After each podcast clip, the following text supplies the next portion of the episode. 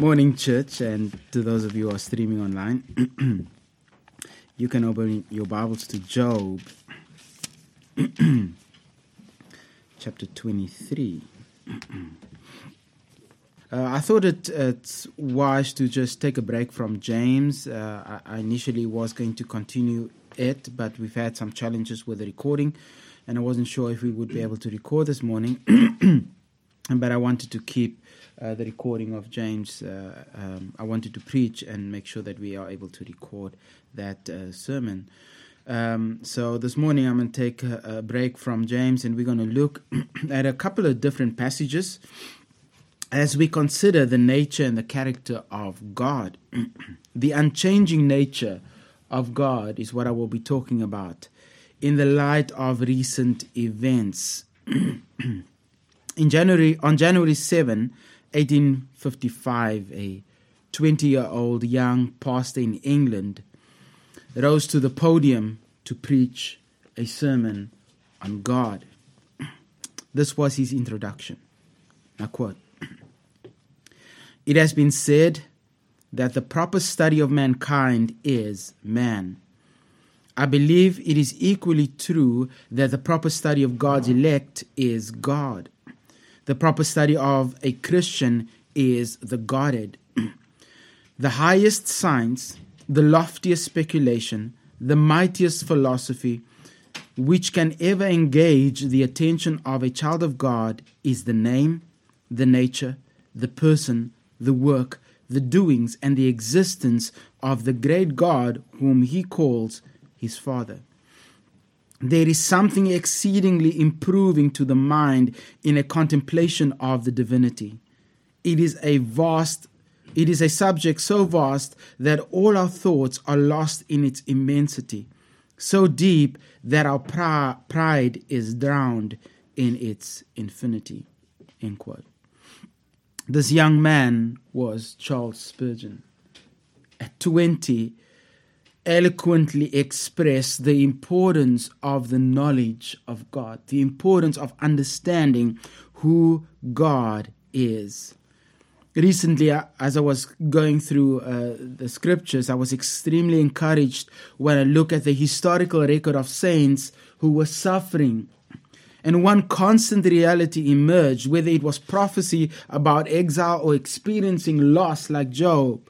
One truth that comes up quite often is that God is magnified. Job looks to God and magnifies his glory. David looks to God and glories in his majesty. God magnifies his nature as he prophesies about future exile. Why? because the anchor for the soul is not making it to the next day. It is not getting through the affliction. The anchor for the child of God is knowing God. The knowledge of God is what ought to keep us faithful.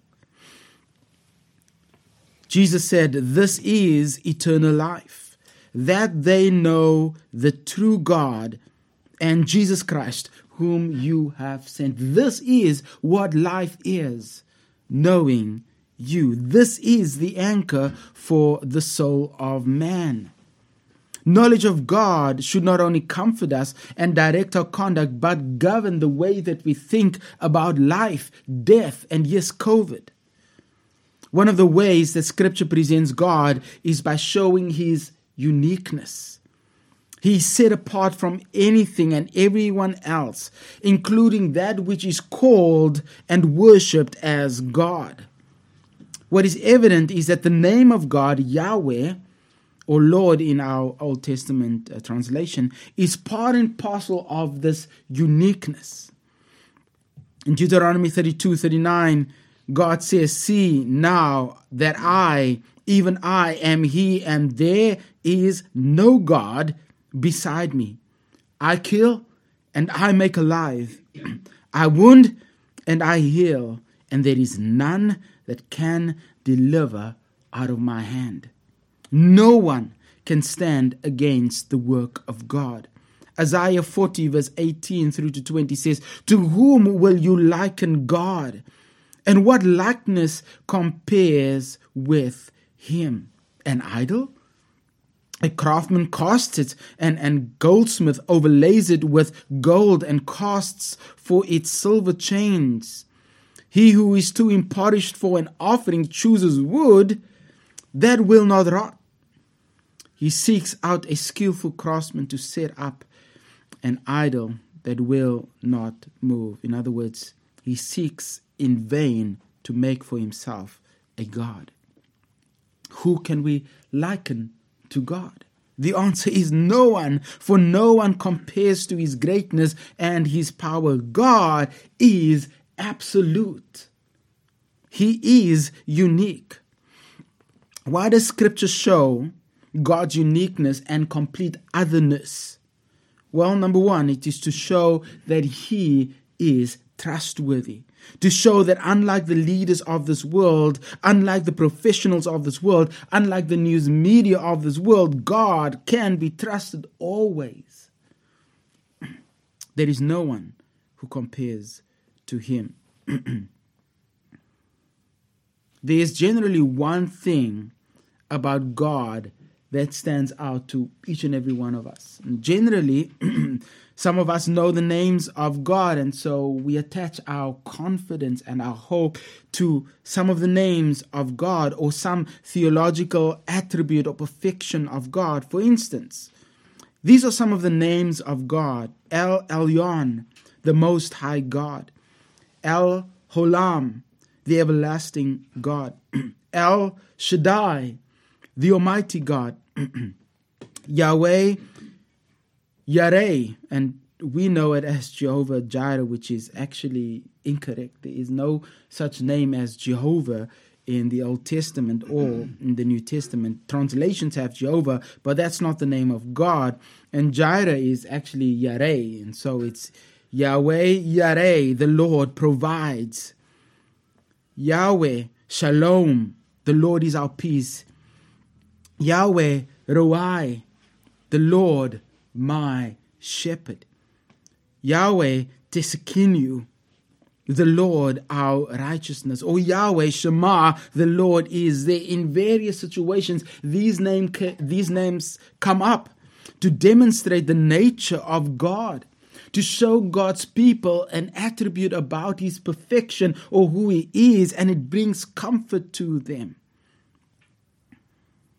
when we know the depths of these meanings of the names of God, it changes the way that we think about God.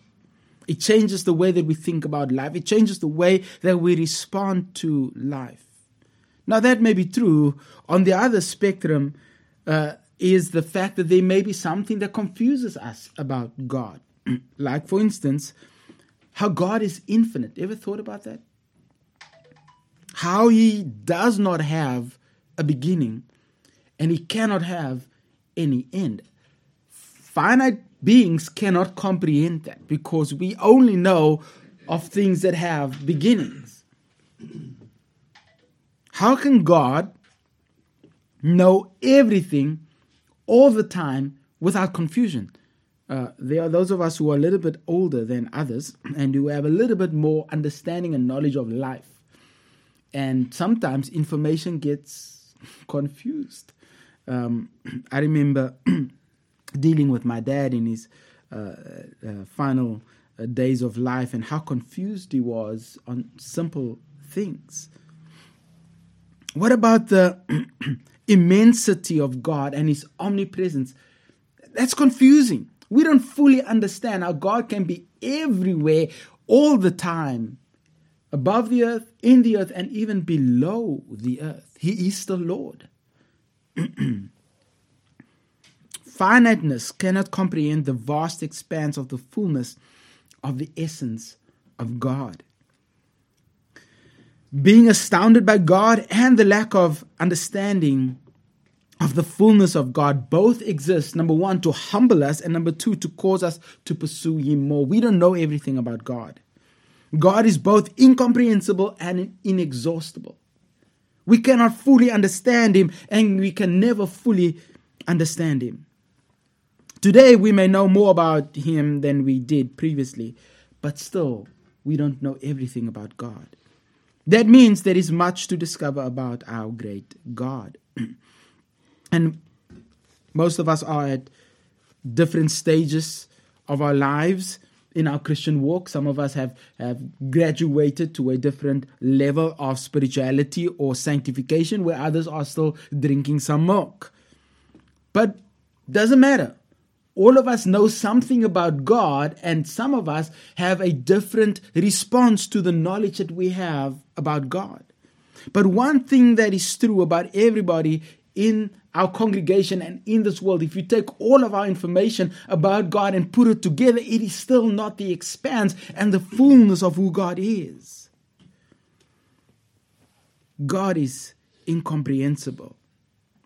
But as we discover these truths, they should not only warm our hearts, but affect our lives, affect the way that we think about life, affect the, the way that we respond to life. One of these perfections or attributes, as you know it, that has dramatically changed the way that I see life is this the Lord is absolute and unchanging in his essence. That is what I want to speak to you about. God's essential nature is the highest degree of absolute perfection.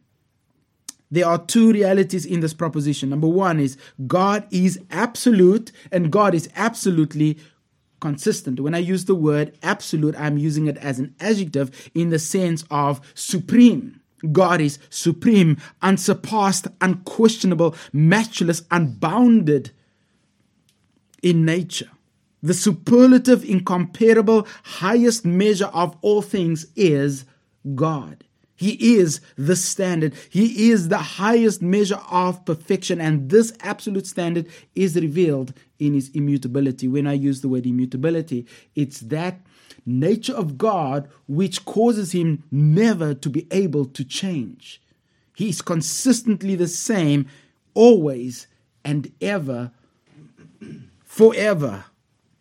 He is always and ever self satisfied and complete for eternity. Wow. That uh, it blows my mind to think about that. There is nothing that God will ever learn. Ever wondered about that? There is nothing that that will add to the information that God has. He is full understanding, full knowledge, full wisdom. God knows everything perfectly and completely all the time. I know some of us think that our parents are like that, especially kids. Mom is the all seeing eye, right? She knows all. She's wise over all. God is the standard of knowledge. He is understanding and wisdom. He needs nothing more than himself to make up his mind. We, on the other hand, we love affirmation. We need affirmation. We want to be confirmed because we don't know.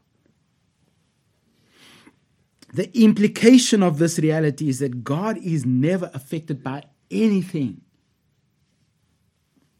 He remains consistent, unwavering, and immutable all the time. Think about that.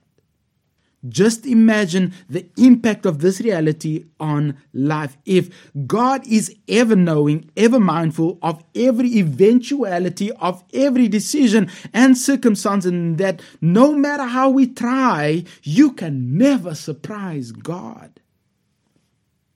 The only logical thing for us to do is to surrender to this great and awesome God. Consider this in the light of COVID. God perfectly acts in accordance with his own will without external influences. God alone is absolutely free to act with no objections to his will or actions. We see God's unchallenging activity or unchallenged activity in the book of Job. And that's where we will start this morning, Job chapter 23. if you remember, in the beginning of the book of Job, when the sons of God, which is generally used of angels, come to demonstrate or show themselves before God. It is God that brings up the name of Job to Satan. And God says this of Job that he is a righteous man, a man who is blameless and upright, who turns away from evil and fears God. What a testimony that God would say that of a man. God knew Job. God knew that Job was immovable in his faith.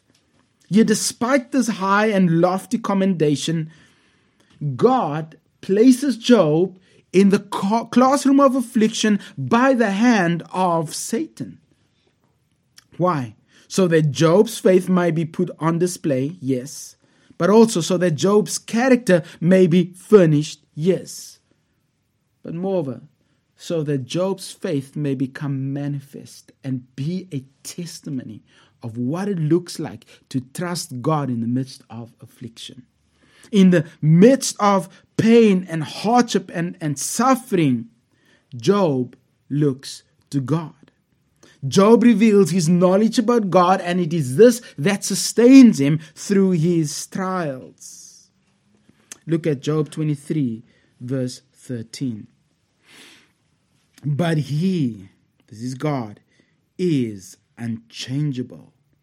And who can turn him back?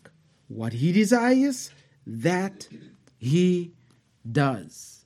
I'm going to try to get through four realities about God, starting in this verse. Number one, it is this God's immutability also shows his absoluteness.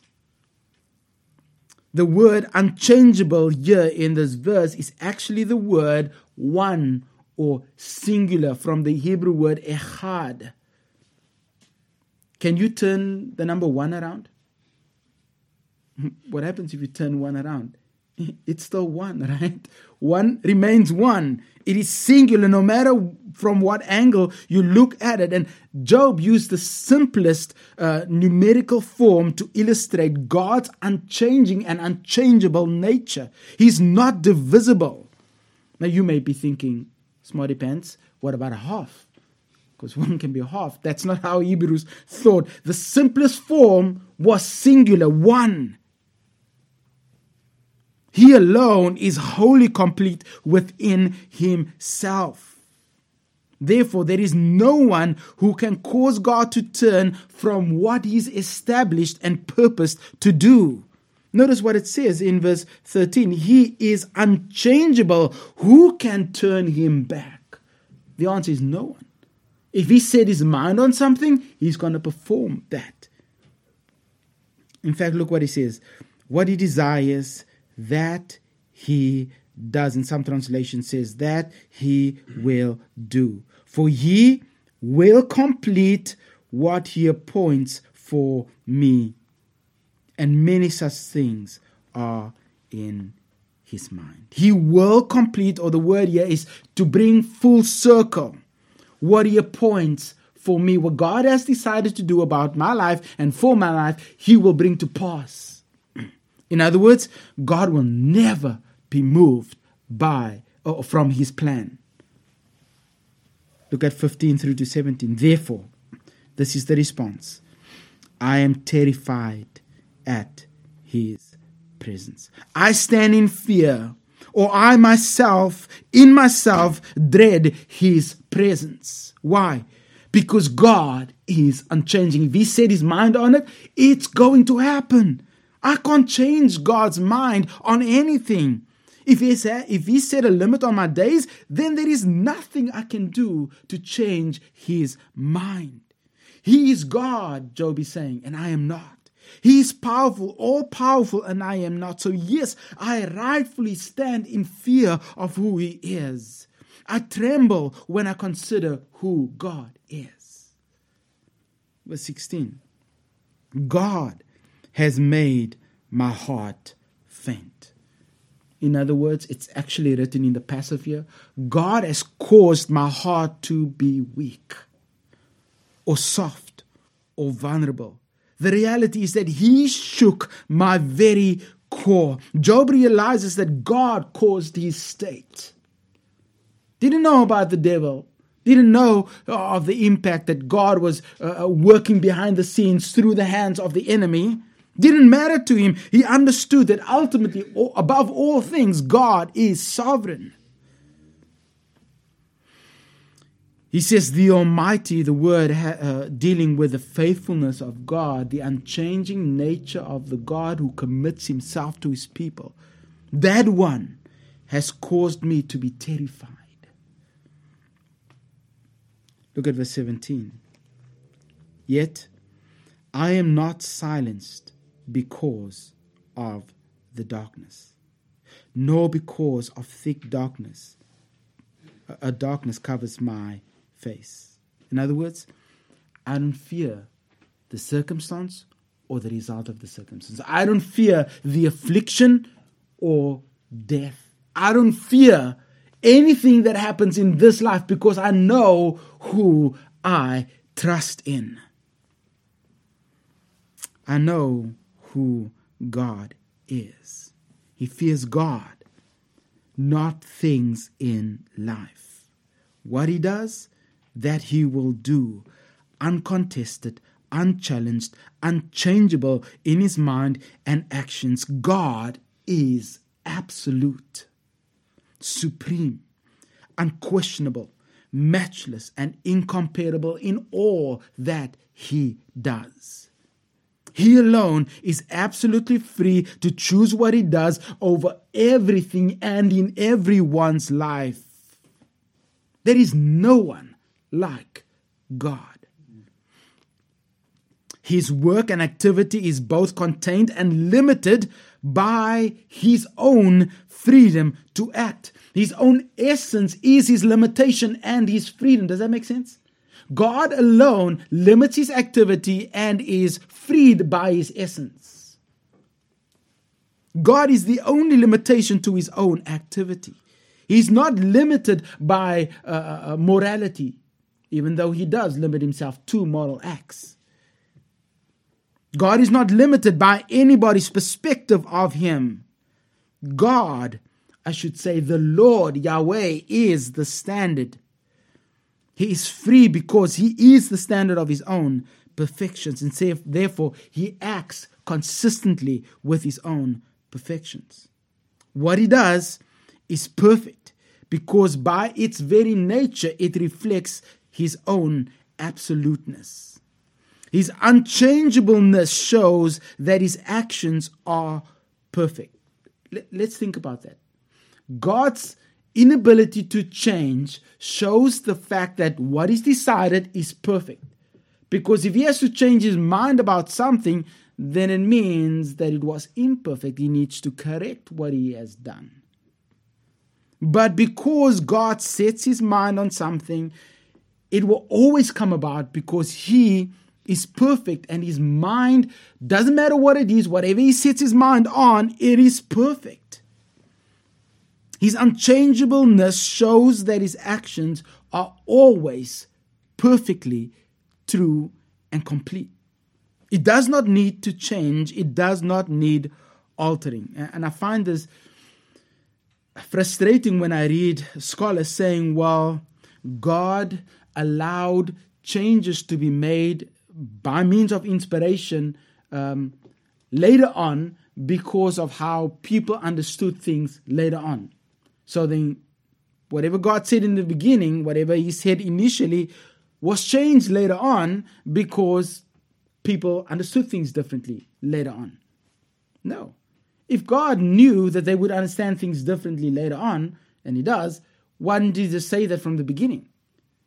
God doesn't need to change anything that He says or that he does or that he sets his mind on. Because what he says, what he does, and what he sets his mind on is a reflection of his immutability, of his unchangeableness. He doesn't need to change his mind because he's perfect.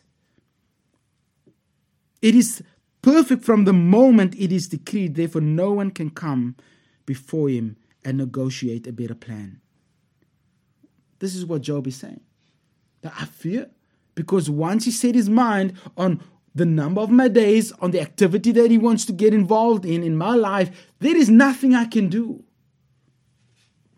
His plan is the only plan because His plan reflects the absolute standard and His immutable character.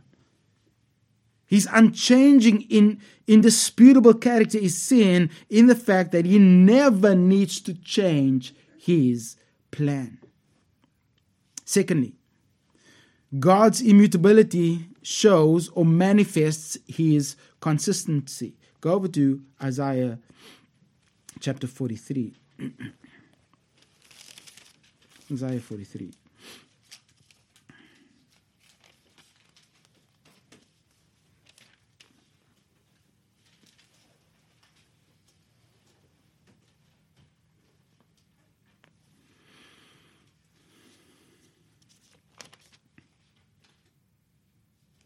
I'm going to read from verse 1.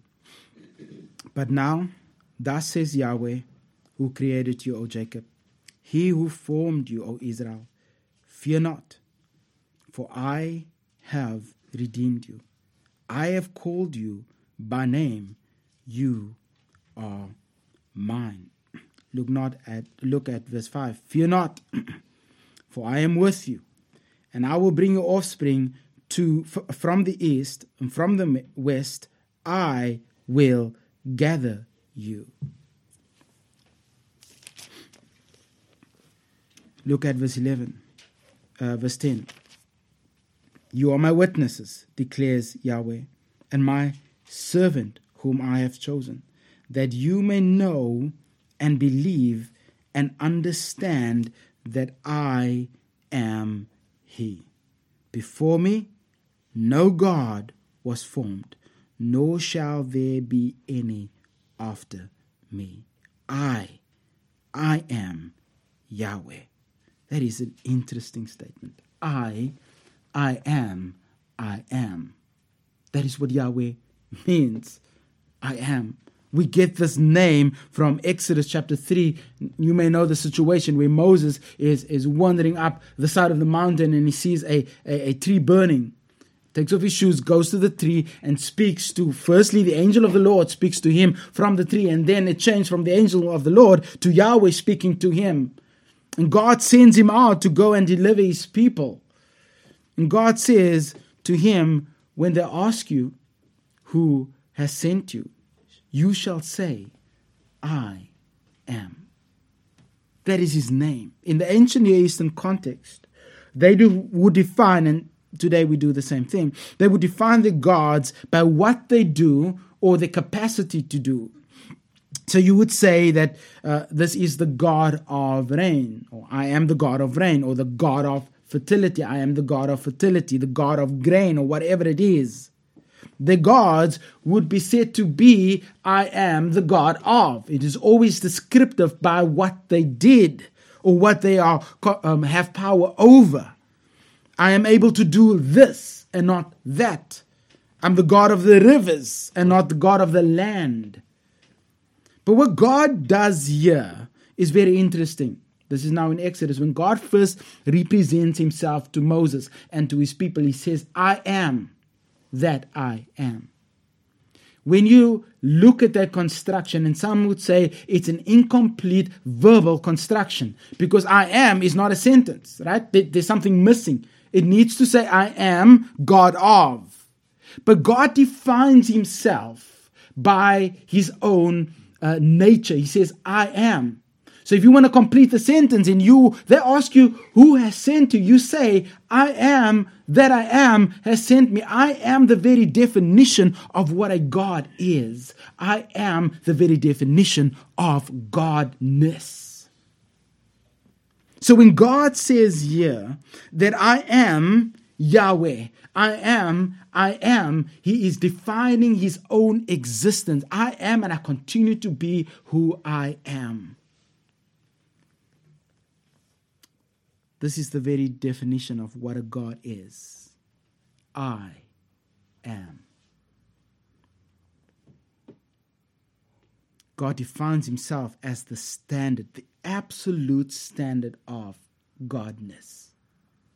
I am He. In other words, beside me, there is no one. That's exactly what God says here. No other God beside me, no other Savior but me.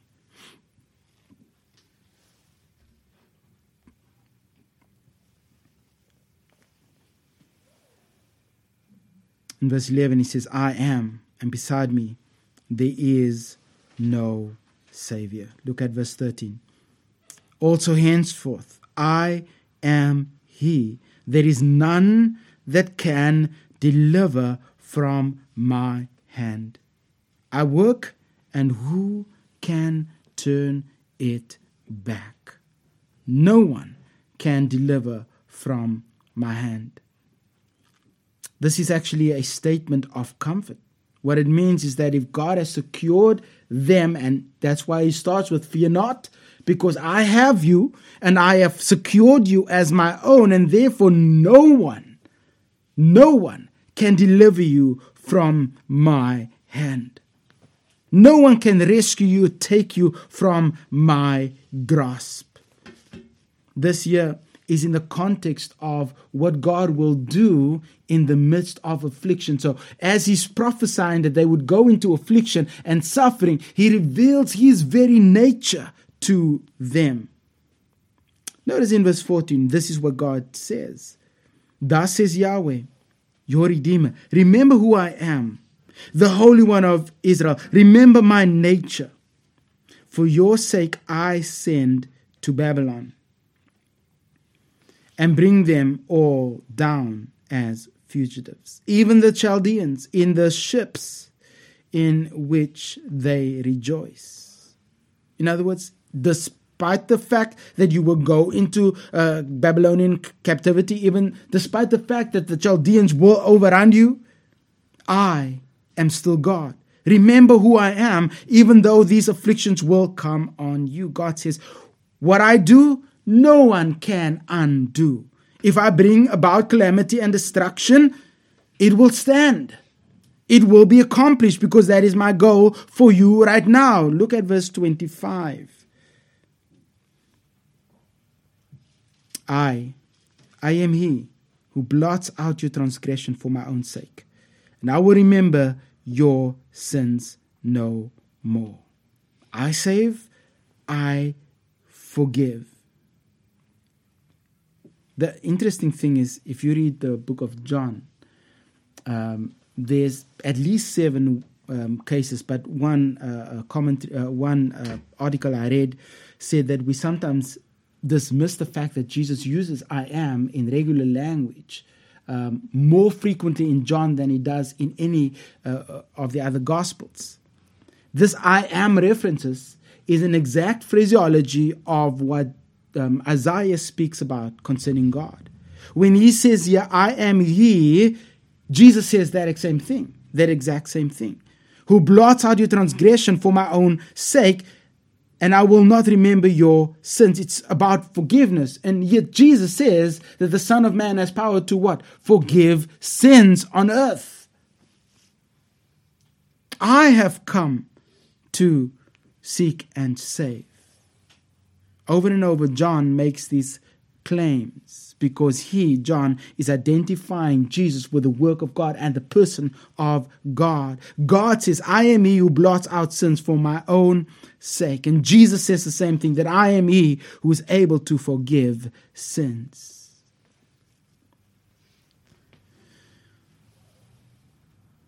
God goes on to explain what he will do to the leaders those princes who have exalted themselves. Notice what it says in verse uh, 16. Thus says Yahweh, who makes a way in the sea, a path in the mighty waters, who brings forth chariots, chariot and horse, army and warrior. They lie down, they cannot rise. They are extinguished, quenched like a wick. Remember not the former things, nor consider the things of old. Behold, I am doing a new thing. Now it springs forth. Do not, uh, do you not perceive it? I will make a way in the wilderness and rivers in the desert. Jump down to Verse 22 Yet you do not call upon me, O Jacob, but you have been weary of me, O Israel. You have not brought me you have not brought me your, sleep, your sheep for burnt offerings, or honored me with your sacrifices. I have not burdened you with offerings, or wearied you with frankincense. You have not brought me sweet cane with money, or satisfied me with the fat of your sacrifices. But you have burdened me with your sins and wearied me with your iniquities. Despite the reality of who I am, despite the fact that I have done all these things, you still sin against me and do not trust me. God is saying is if you if you know who I am, if you understand my nature, my character, and my work, why then do you still respond in the way that you do? Do you not understand that I am the one who forgives sins?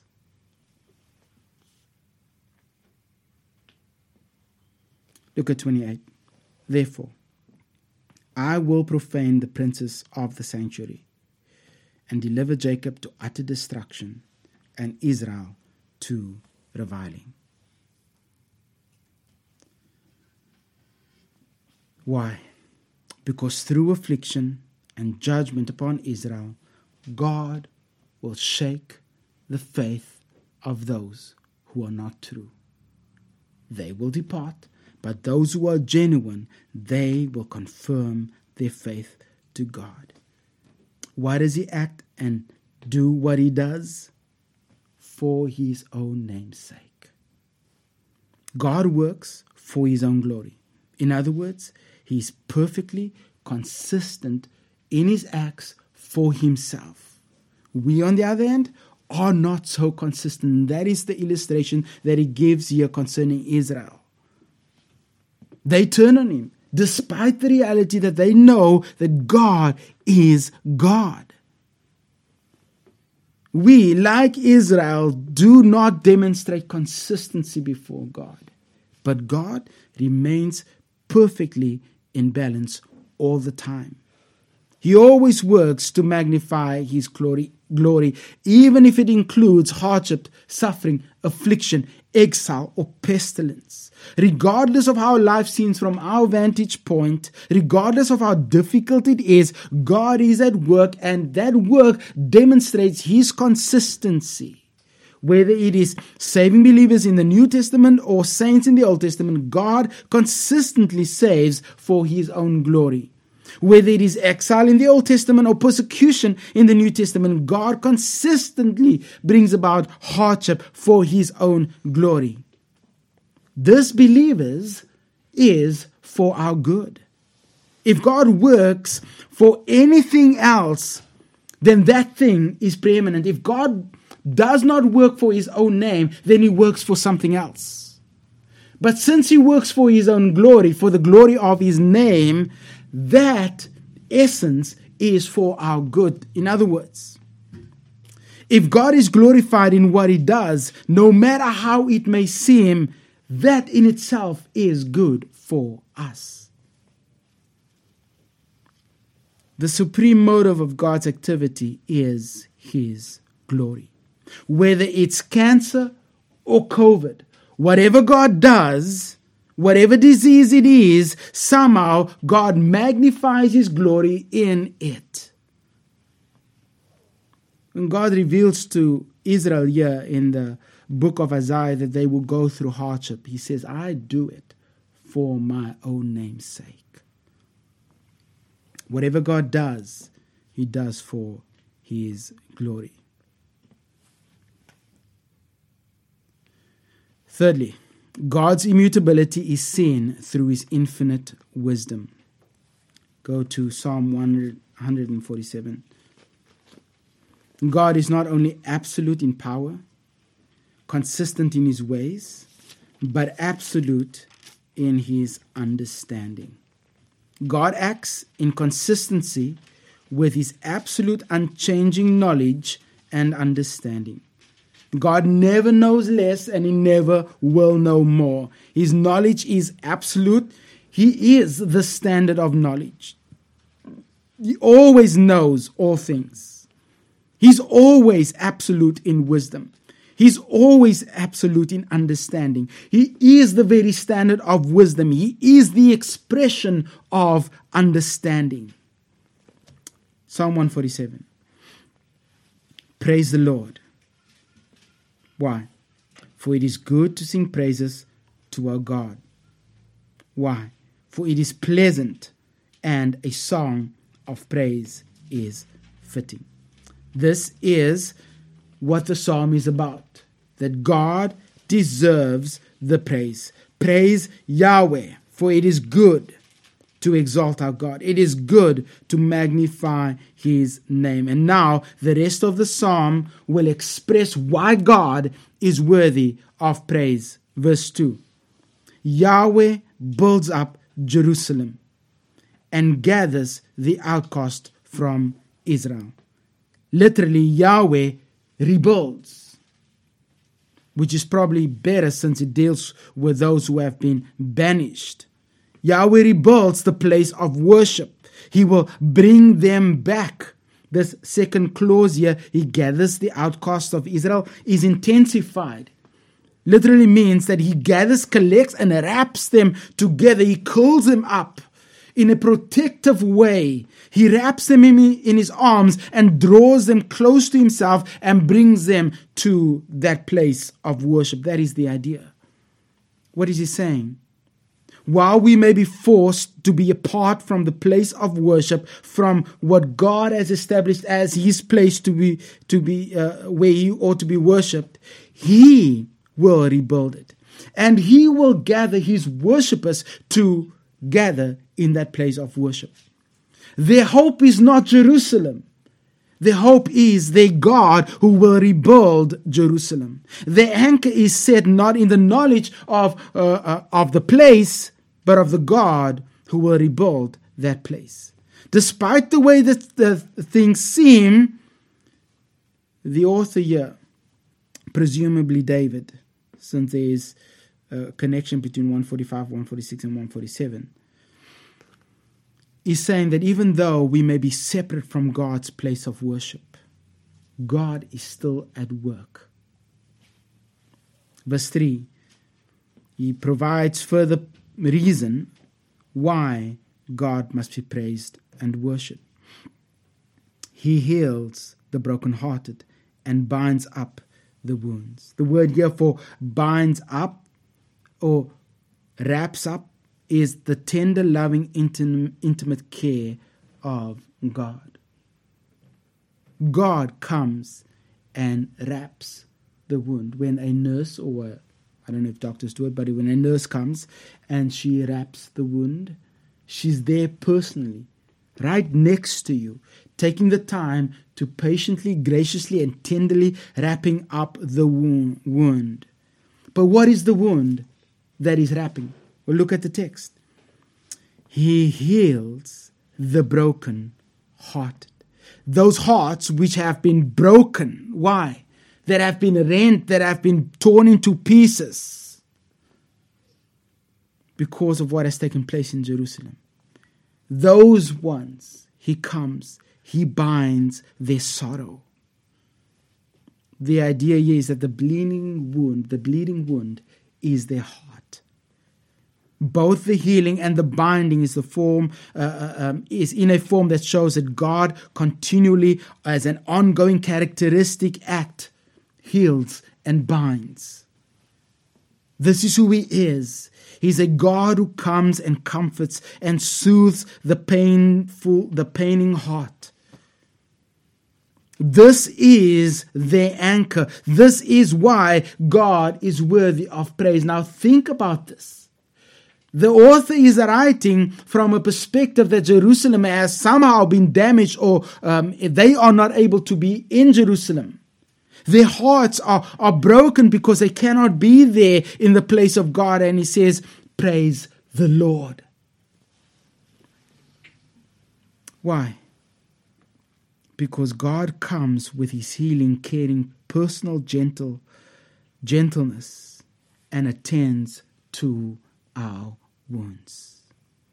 Their anchor is their God. I think we can associate and identify with the author in some way. Even though the place of worship is not in is not important in our uh, context since we are not Jews. We do not go up to Jerusalem, but there is something to that is precious to the believer when they gather together with the saints. And that has been ripped from us. And some of our hearts are aching, some of our hearts are sorrowful because we cannot fellowship with God's people. God says that He gathers, sorry, He heals the brokenhearted and He binds up their sorrow. That is the anchor. God is the one who brings the comfort. It is not the fact that Jerusalem is still standing. It's not the fact that we still have a place to go to. The fact that we have a God who cares about our context is our anchor. Verse 4 and 5. Another reason why God is worthy of praise. He determines the number of stars. He gives to all of them their names. Great is our God and abundant in power. His understanding is beyond measure. Verse 4 and 5 provides one more reason why God's people should praise Him. This is why, because of His infinite knowledge and wisdom. What's the context? Removed from the place of worship, hurting inwardly, wounded in heart, suffering. But what brings them comfort? Knowledge of God's absolute knowledge and wisdom. Notice what it says He determines the stars. He determines the number of stars. He appoints how many stars there should be. And if that's not enough, he calls them all by name.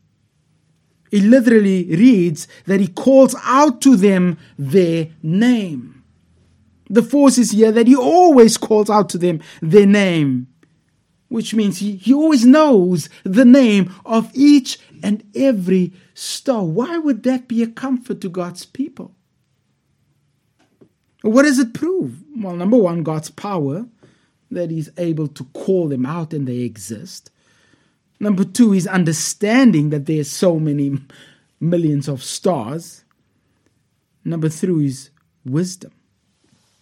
And I'll explain the wisdom in just a moment's time.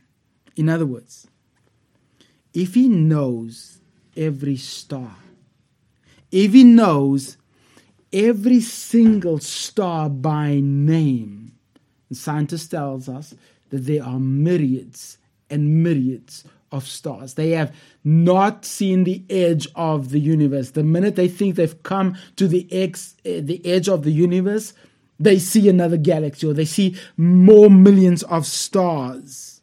It's endless according to our understanding.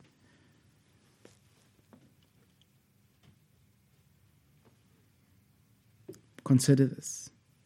If in all the mess of this world, consider the context, removed from Jerusalem, suffering, hurted, hurting, if in all the in all the mess of this world, God has time for stars to call out their names, then surely, surely He cares for His own. God's unlimited power, knowledge, and infinite wisdom brings comfort and peace to the suffering saint. God's wisdom is never far from his might and his works. This is where wisdom comes in.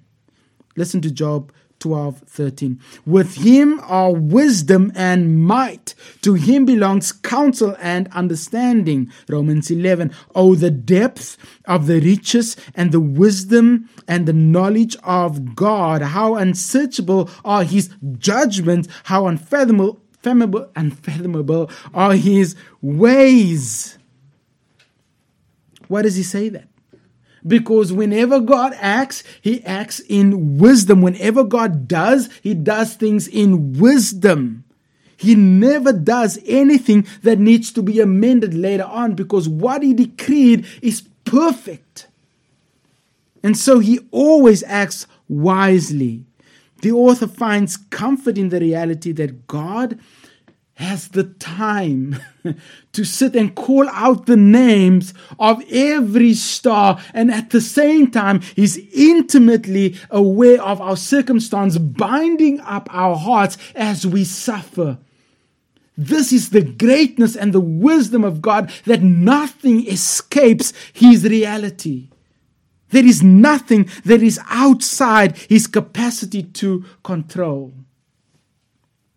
That is the anchor to the soul.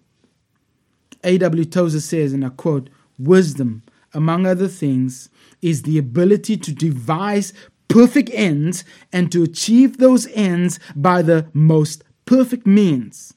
It sees the end from the beginning so that there can be no need to guess or conjecture. Wisdom sees everything in focus, each in proper relation to all, and thus able to work toward predestined goals with flawless precision. End quote. Wow. Amen. God knows the end and knows every detail that needs to take place in order for that end to be achieved. That is wisdom. And so he demonstrates that he's working to that end by putting things in place so that that end may be achieved.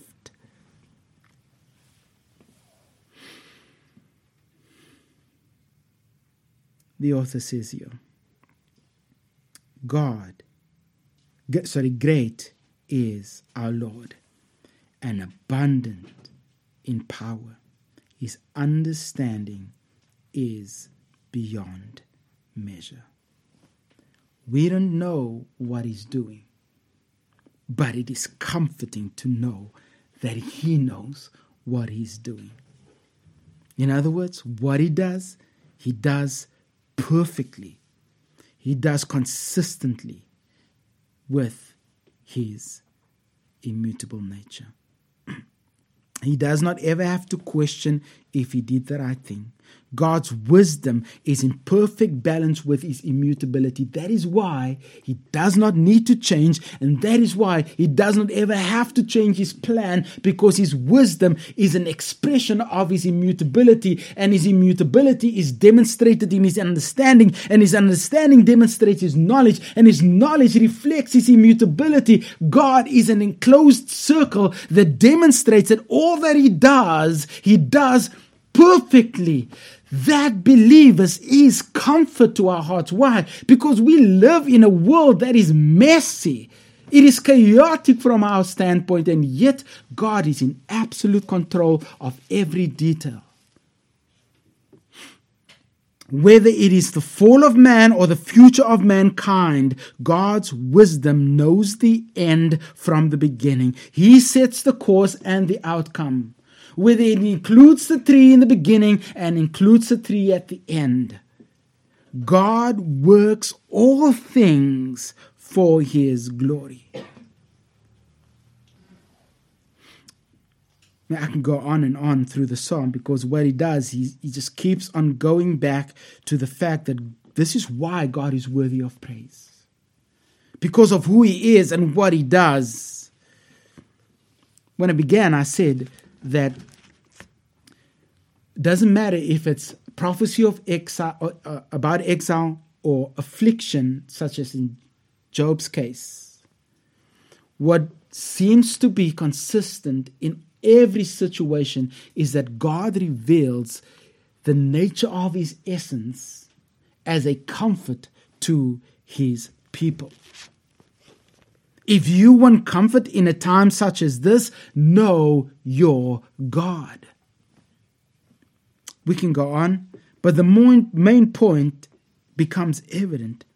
Understanding, knowing the truth about the essence and the nature of God's perfections God's activity should bring comfort to our hearts. Regardless of the nature of the affliction or the circumstance in life, when we know our God, we can be confident that what He does is perfect, even though it may include affliction, suffering, hardship. But the reverse is also true. If God's people do not know their God, if they do not know His perfections, if they don't know His activity, His that is working towards a future goal perfectly without question, they will have no peace. They will always be shifting and changing like the sands of time. The only steady anchor for the soul is God's immutable character. Finally, God's immutable, immutable glory is magnified in affliction. Numbers 23.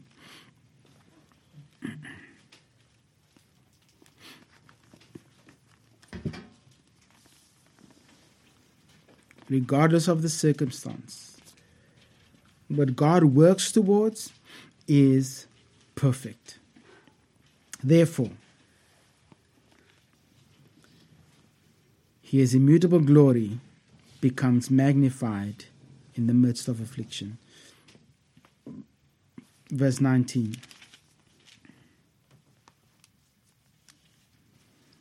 God is not man that he should lie, or the Son of Man that he should change his mind. He has said, and will he not do it? Has he said, and will he not do it? Or has he spoken, and will he not fulfill it? Just pause there for a moment.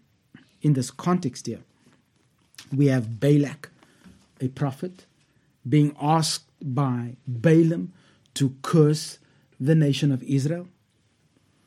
But he can't. Whenever he opens his mouth, blessing comes out. However, what we have here is an admission of the perpetual providential care of God towards his people. God is not like man. God does not have the impulses of man, nor does he possess the ability to change his mind. Let that wrap around your mind. If he set his mind on something, it will come to pass. If he plans, he will execute it. If he decrees, it will be fulfilled. Literally, to those of you who are covenantal in your faith. Notice again verse 20. This unbelieving man, we do not know if he became a believer because of what he says about God, but he says a number of truthful aspects about God. Take note. Behold, I received a command to bless. He has blessed, and I cannot revoke it. If God has blessed, there is no turning it around. Doesn't matter what I say, doesn't matter what I try to do, this is what God has chosen to do, it will be. Even amid opposition. God is bound to his consistent nature and therefore he commits to being faithful to his people even though they are unfaithful to him. God is consistent in his actions. He is consistent in his work for his people.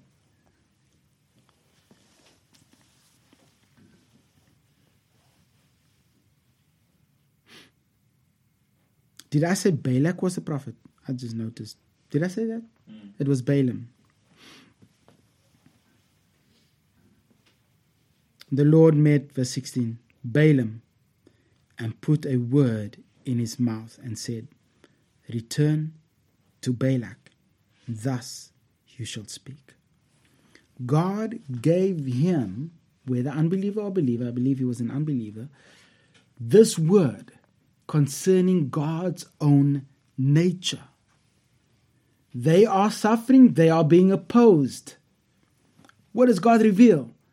Not the end, but Himself.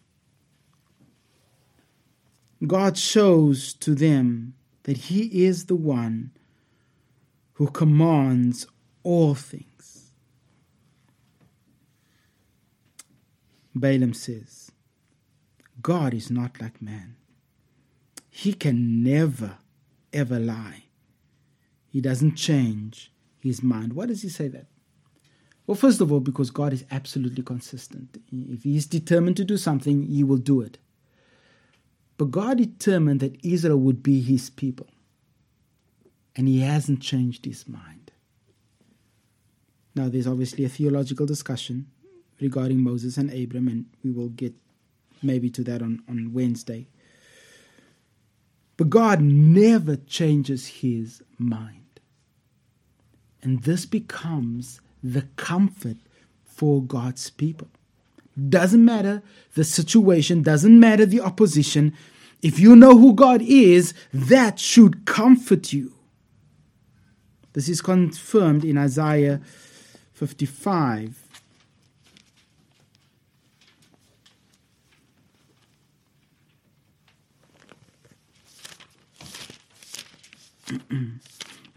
Let me just see. 55 verse 9.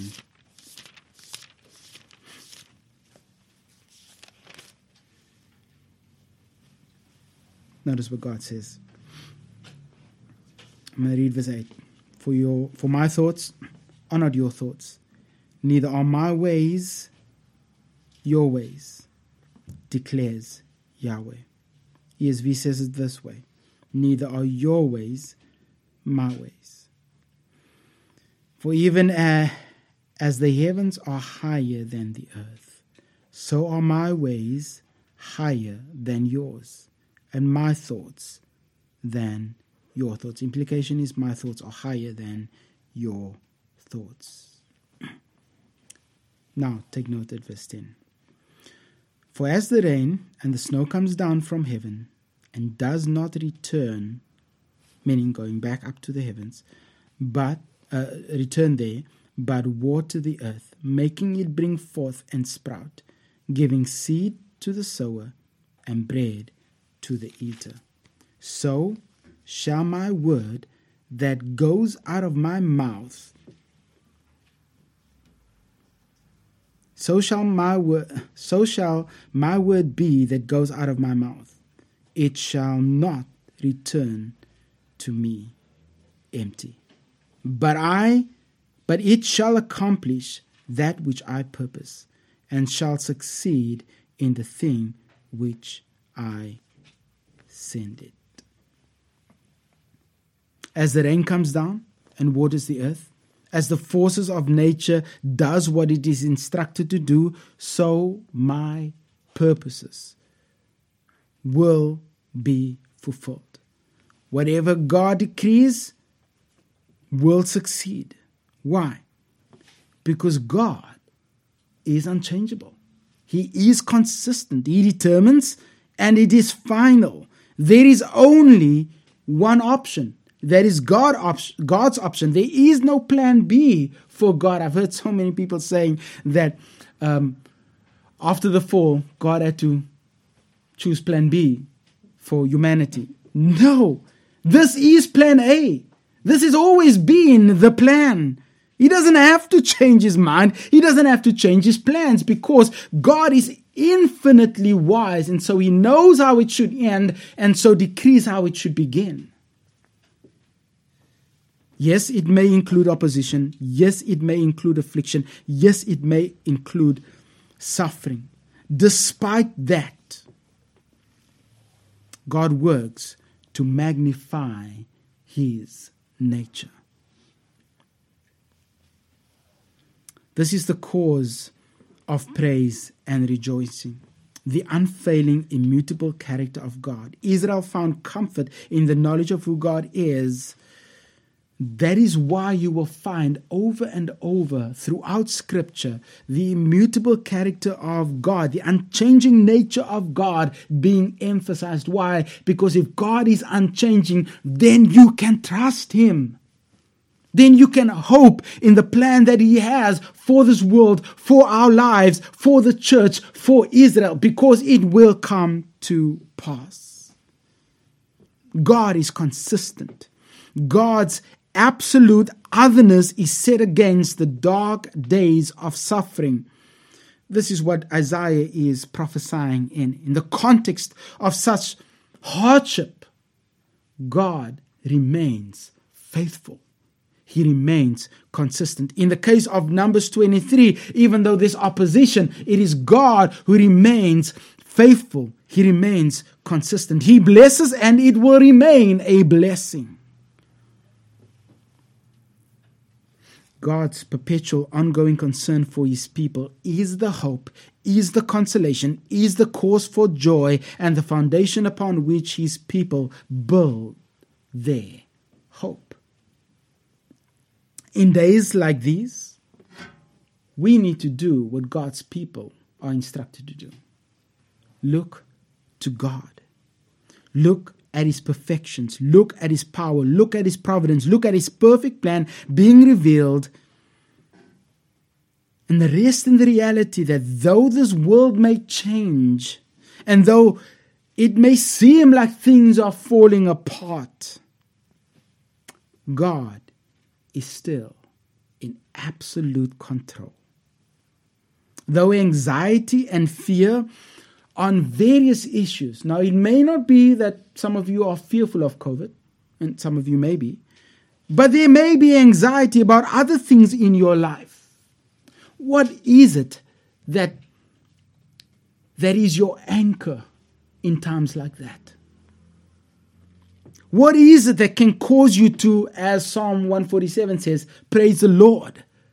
What is it that causes you to rejoice despite the fact that things are causing you much anxiety? James 1:17. What does it tell us about God? That he is a God who never changes. When Jesus speaks about the fact that believers in Matthew chapter 6 were concerned about where they would sleep, what they would eat, what would what they would wear. What is it that he leans on? Do you not know that your Father in heaven knows exactly what you need? God's infinite wisdom and knowledge and understanding? Do you not understand that He will, if He cares for the, the, the lilies and the birds, would he not care for you? If he's so wise in acting on behalf of animals, surely he would be wise in acting on behalf of his children. God's nature and character is the comfort to the child of God.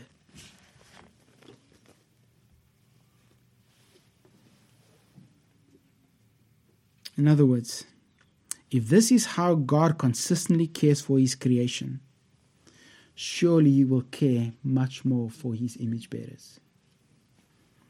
God remains the same in all that he does. We don't. Our views change, our devotion changes, our activities changes, our faithfulness changes, our hairstyles change, and thankfully it does. Otherwise, we would have a lot of my kids running around. It is in our nature to, to change how we treat people, the church, those who suffer. It change. It changes. Sometimes for the good and sometimes for the worse. We are subject to change just like this world. Therefore, what we need to hold on is to an unchanging, immutable God. Listen to this. Hebrews 13:8. Jesus Christ is the same yesterday, today, and for, we know that, right? Forever.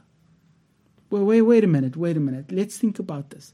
Jesus Christ, Jesus the man, Christ the Messiah, this person who is God and man in one, is the same, is a statement of fact, a statement of reality, is forever the same today, uh, yesterday, today, and forever. But wait, how is it that Jesus is the same? Didn't he grow up as a child, become a young man, and then die as a person? Didn't his body then change? How is this true of Jesus? I know some of you theologians were thinking that. Well, this statement exists to show that Jesus, by his very essence, is what? God. Because God, by his very essence, is what? Unchanging. So, therefore, Jesus Christ is, by definition, just like God is, which means that Jesus Christ is what? God. This is not a change in essence for Jesus to go from babyhood to adulthood. That's a change in nature, but not a change in essence. His divine nature remained unchanged. Why? Because Jesus is immutable. This is not talking about a change in visage or appearance, but a, an unchanging nature or essence. God made himself known as a human in the Old Testament. Did that change him? No. God revealed himself as an angel in the Old Testament. Did that change him? No. Even though there was a change in form, there was still a consistency in essence. His divine essence remains unchanged, and that is what the author of Hebrews is saying. This is who you are tempted to leave Jesus Christ who is God, the immutable one. So don't you dare turn your back on him. This is our anchor. We trust in an unchangeable, unchanging God.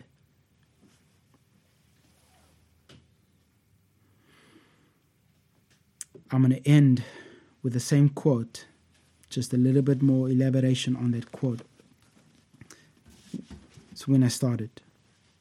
Spurgeon goes on to say, But while the subject, quote unquote, of God humbles the mind, it also expands it. he who often thinks of God will have a larger mind than the man who simply plods around this narrow globe. The most excellent study for expanding the soul is the science of Christ and Him crucified and the knowledge of the Godhead in the glorious Trinity. Nothing will so enlarge the intellect, nothing so magnify the whole soul of man as a devout, earnest, continued investigation of the great subject of the deity. And while and whilst humbling and expanding, this subject is eminently consolatory. Oh, there is in contemplating Christ a balm for every wound, in musing on the Father, there is quietus for every grief, and in the influence of the Holy Spirit, there is a balsam for every soul. Would you lose your sorrow? Would you drown your cares? Then go, plunge yourself in the Godhead's deepest sea be lost in his immensity, and you shall come forth as from a couch of rest, refreshed and invigorated. I know nothing that can, can so comfort the soul, so calm the swelling billows of sorrow and grief, so speak peace to the winds of trial, as a devout musing upon the subject of the Godhead. It is to that subject that I invite you this morning. End quote. This is no different today as it did in the day of Spurgeon. A true investigation of the nature and the person of God is the anchor and comfort and consolation to the soul of man. If we keep on keeping our eye on this culture, on the shifting changes in society and this world, we will always be disillusioned. We will always be in fear. We will always be running for fear. But if your eyes and hearts are set steadfastly on the unchanging God, then nothing can move your conviction in God. Father, thank you for who you are. Thank you for the revelation that Jesus Christ is in essence exactly the same as you. Thank you, Father, that we, though this world may f- seem like it's falling apart, can entrust to you our souls, can entrust to you our circumstances. Lord, there are those of us who are anxious about various things in life, various uh, triggers that cause us to be fearful, to be anxious, to be worried, Lord. We pray that our souls would find comfort in the reality of your immutability. We pray for those who are not yours, those who are not uh, children of God yet, and we pray that you would bring them to come to know what it means to trust in an unchanging God. The one who knows the plan, who executes the plan, the one who knows the end, and therefore perfectly brings about every eventuality that should take place so that his plan is executed perfectly. This is comforting to us despite the fact that this world is fearful of dying from COVID, we can be comforted by the reality that this is not beyond your control. Regardless of what it is, Lord, we commit ourselves to you. Whatever causes us fear and anxiety, we flee to you. For you are the only unchanging person in all of creation. Teach us what it means to trust in this. Help us to entrust our lives to you fully and faithfully, pursuing a greater and deeper understanding of your nature as we seek to honor you. Pray for your glory in all things. In Jesus' name we pray. Amen.